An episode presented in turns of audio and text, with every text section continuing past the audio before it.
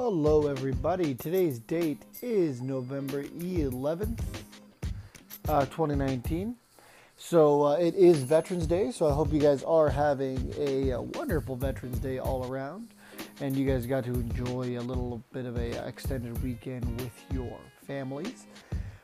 Um, now, I want to go ahead and do a, a, quick hit and run episode here to uh, talk about uh, a topic that is very, very, very hot today in Padres land and has been for the last couple days, and that is the new brown jerseys that were just unveiled a couple days ago.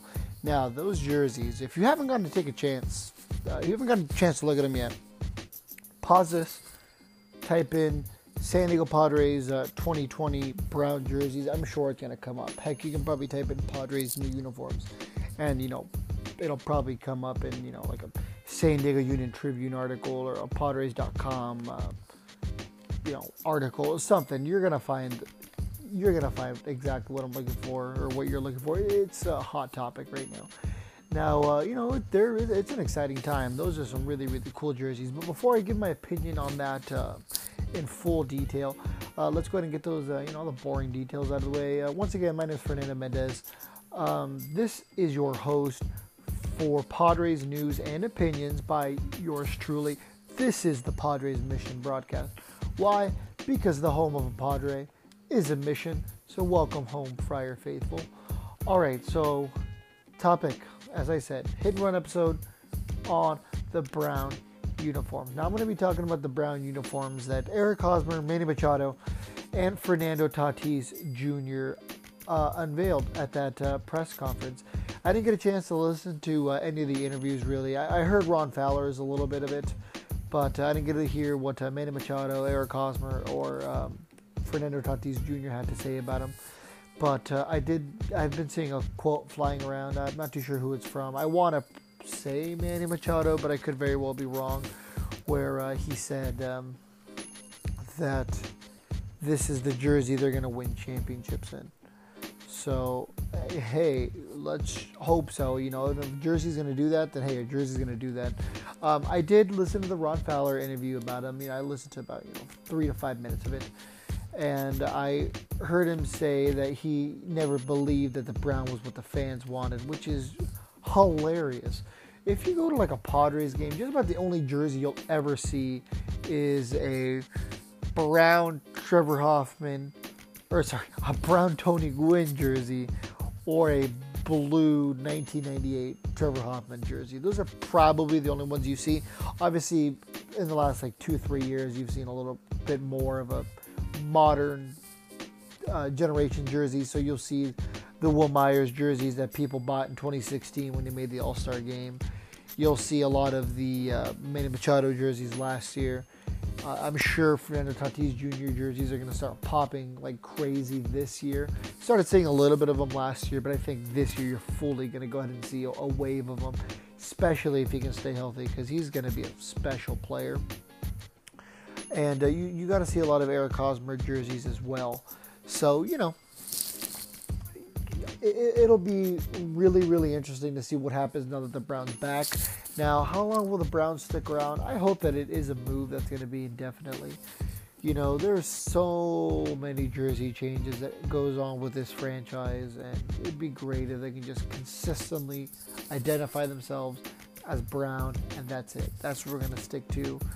No more changing. That's it. So let's hope that's going to be the case. Another thing is they've changed the paint scheme at Petco Park an awful lot since the park opened. I mean, what it was teal, you've had navy blue, and now I mean, are they going to start going to brown? I'm not saying you know the the outfield padding is going to be changed and all that. It's going to become a brown stadium, but you know, like the numbers of like the retired uh, jerseys that are uh, right above the uh, Jerry Coleman uh, uh, broadcast center uh, those uh, painted numbers have changed colors a few times. In 2016, they were yellow because obviously in 2016 the Padres hosted the All Star game, so they had those Chargers colors for whatever reason, and they had those uh, home jerseys for that single year.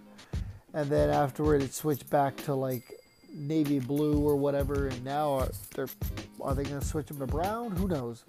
I guess uh, we're gonna have to see that when uh, opening day rolls around in uh, April or March.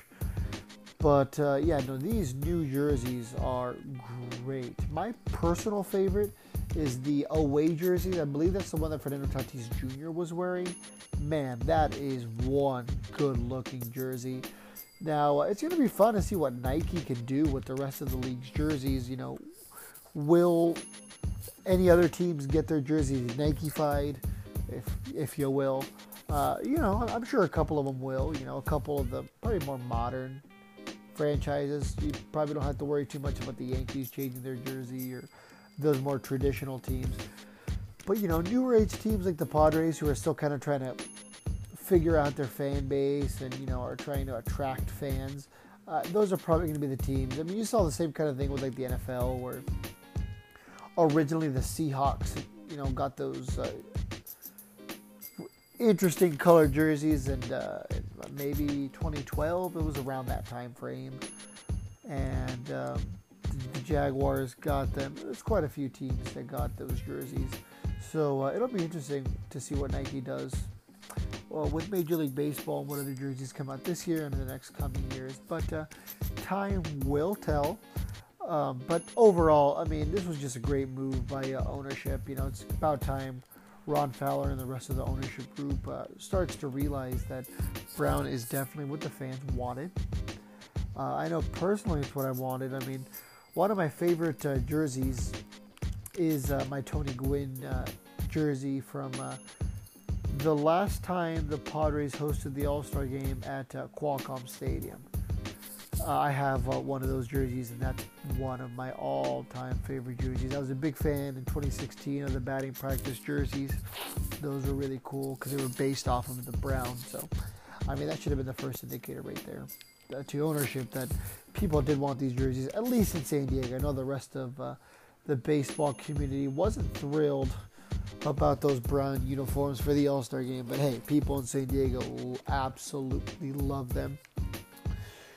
So uh, that's going to just about do it for today's episode. Uh, I want to thank you guys for joining me for this quick hit and run episode. Um, this was a, a, great topic to talk about. Be uh, definitely something to consider fully checking in and actually getting to dive down and talk about this and the history of the brown uniforms. If you guys want to go ahead and see that, please let me know. Uh, email me at fernandomendez2295 at gmail.com and let me know what you guys want to hear uh, on the next podcast or if you guys want me to dive a little bit more into the history of the brown uniforms or maybe talk about the uh, different uniforms over the years, uh, go ahead and let me know. Uh, and thank you guys once again for listening and enjoy the rest of your off season.